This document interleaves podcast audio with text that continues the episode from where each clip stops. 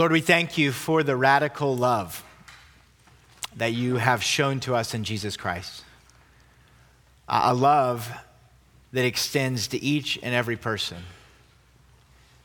God, as you call Levi to be your disciple, one who was um, looked down upon, to say the least, uh, by his peers, God, may it be a reminder to us uh, that you are eager for each and every one to follow you, no matter our past, no matter our present, as long as we uh, trust and follow you. So, Lord, help us to do that this morning. Show us the way, we pray in Jesus' name. Amen. This morning's passage from 1 Corinthians chapter 9 uh, is one of the most well known from the book. It's often quoted, uh, and it's one that's really uh, pretty inspirational in many ways. But sometimes, uh, like other things that are pulled out of context, we, we can for, forget where it came from and why. Um, so today, our hope is to explore this and to consider uh, the connections that it has to the topic of discipleship. Um, here at Grace, we believe that there are really three things that make a disciple. Um, a disciple is someone who knows Jesus someone who grows in relationship with him, uh, and someone who goes out to share the love of God with others. Um, with our kids' worship, we often just boil it down to know, grow, and go. Um, here at Grace, it's, it's our hope um, that we make disciples who make disciples, who make disciples, who make disciples. You get it. Um, and the notions of sharing and growing in faith are all throughout our passage today. So I want to invite you to turn there with me um, to 1 Corinthians chapter 9, the second half of the chapter. Um, it's on page 957 in the Blue Bibles, if you'd like to turn there with me. On the screen, I have uh, a really basic outline. Uh, only two points this week, which is uh, a nice refresher, I think, for some. the first is this the first part of our passage more or less can be boiled down to this title Be all things to all people, sort of. More on that in a minute. Um, second, live purposefully. Um, let's read the first part of the first section. Uh, I'm going to read it from the message translation, which, if you're looking in the Blue Bible, they don't necessarily match up so easily, but you'll see it on the screen uh, and you can compare if you'd like. Even though I am free of the demands and expectations of everyone.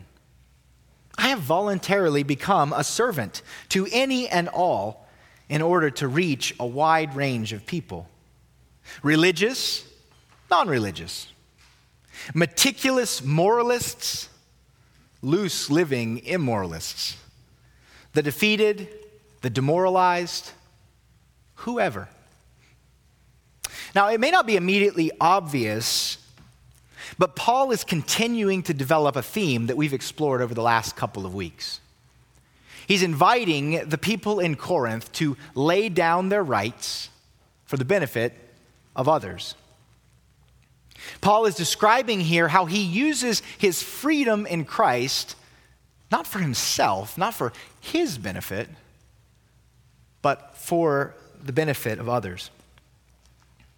Um, Paul explains that he engages with a wide variety of people, people with all sorts of different lifestyles and values, many of whom uh, and many of which are different than his own personal ones, his own personal preferences. And as he does this, he does everything he can to be accommodating. He tries to see the world as they see the world. And he even lets go of the privileges that might be due to him but that if he were to enact them, um, would become a barrier to the message, them receiving the good news of Christ. Uh, the Africa Bible Commentary explains it this way Paul's guiding principle was to win as many people as possible. That is why he did not use his rights and made himself a slave to everyone. His self denying love which led him to surrender even privileges he was entitled to, contrasts with the Corinthians' knowledge, which they boasted about and they clung to, even if it might harm others. Now, uh, it's helpful to remember um, that this accommodation, this adaptation of Paul, was not limitless. I think he does a, a, a, wonderful job of avoiding two pitfalls that are easy for you and I to fall into. The first is this Paul never waters down the message of the gospel, he never tries to conceal the difficult parts of it in order to maybe trick people into believing. Second, um, Paul never demonstrates any kind of moral laxity. Now, previously, he was a Pharisee, and as we saw in our gospel passage, Pharisees didn't spend time with those they considered immoral. But Paul has, in Christ, gained a new freedom, which allows him to spend time to be around people who do immoral things, even in his presence, without fear of being contaminated by them somehow. In that way, Paul is free. But his freedom never leads him to participate in these immoral activities. Instead, to be near, to show love and acceptance of these people, and to invite them into further life in Christ. Um, we can see a little bit of this in the second half of the passage. Take a look. I didn't take on their way of life. I kept my bearings in Christ. But I entered their world and tried to experience things from their point of view. I've become just about every sort of servant there is in my attempt to lead those I meet into a God saved life. I did it all because of this message, because of the message. I didn't just want to talk about it, I wanted to be in on it. I think Paul would approve our sermon series title, Walk the Talk, even if it is a little cheesy. Paul accommodates his life to the benefit of his hearers, not to be self indulgent. And in doing this, Paul is ultimately imitating Jesus, who we saw in our gospel passage this morning often got flack for the company he chose to uh, surround himself with. Now, Jesus um, is peculiar, I think, in many ways. And one thing my mentor often says about him is this he says, People totally unlike Jesus liked him. It's a beautiful thing, right? Jesus was constantly inviting people to repent, to believe, to amend their life. But he did it in a way that never came off as self righteous, holier than thou, difficult to be around, right? He was approachable, loving, and kind, even as he continued to hold out the good news. Paul is trying to do the same. The passage continues um, kind of in the next section, the, and we get a new metaphor. He says, Do you not know that in a race all the runners run, but only one receives the prize? So run that you may obtain it. Every athlete exercises self control in all things. They do it to receive a perishable wreath, but we an imperishable. Um, Paul is keenly aware of the great value that the Corinthians place on athletic achievement. I think he would probably be a good preacher to modern day, maybe even to me, especially. He takes uh, from them an example that would be commonly known. See, the Isthmus Games were second only to the Olympics at that time. And he chooses a metaphor from, that was familiar to them when he likens being a faithful follower of Christ to running a race. Runners, he says, must run with intention. What's the point of running a race if you're not trying to win? Athletes make a great deal of sacrifices. They exhibit great self control in order that they may gain a prize which is here today and forgotten tomorrow.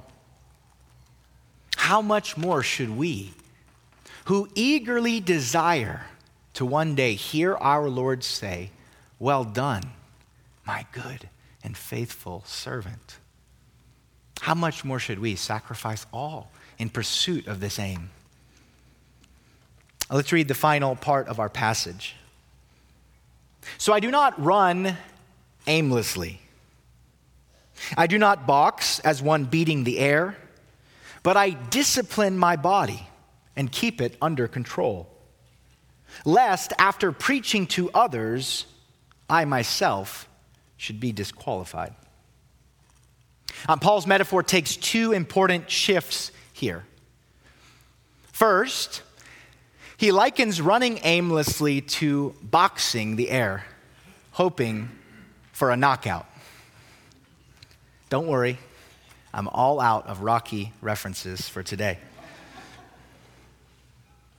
Paul is saying that he's not going to waste his time doing things that are frivolous. He's going to invest in the things which count and which lead towards his objective. The second shift in his metaphor, however, is maybe a little more subtle.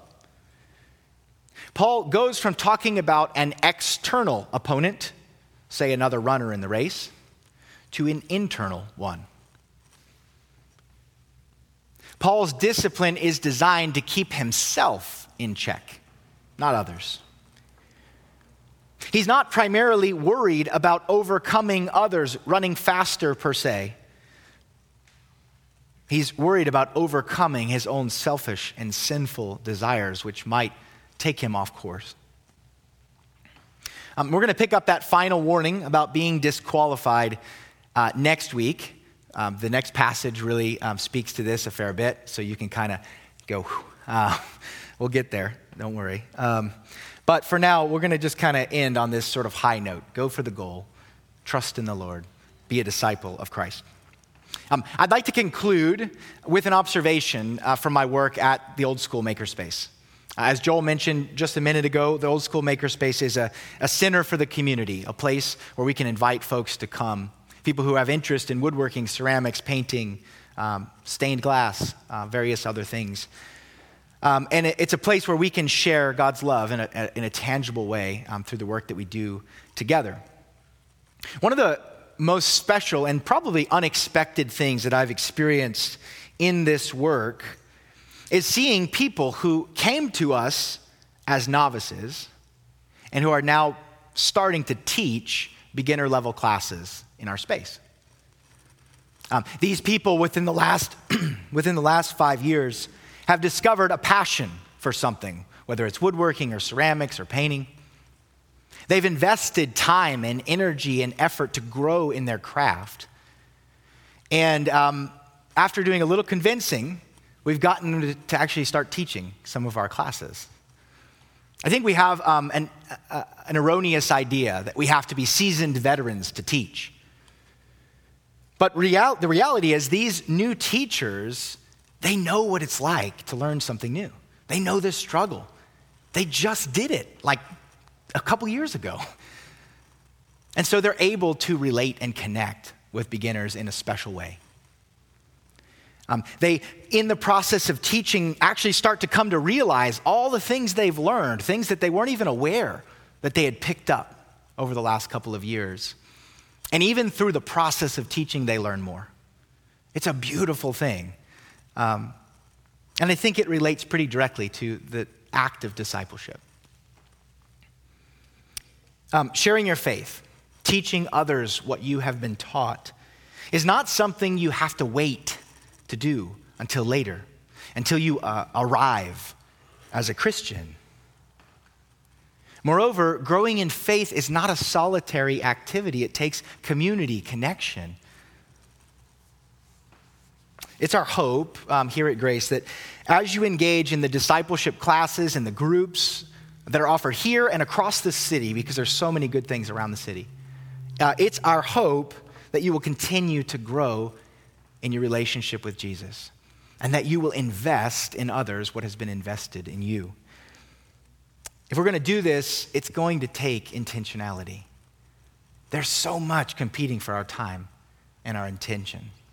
But just as Paul said today, the, the prize we seek, it's not perishable, it's eternal. And so um, this morning, the invitation is to pray that God would help us um, to see through the clutter, um, to know what it is He's inviting us to and to invest, um, both in our walk with Him and in that of others. Let's pray together.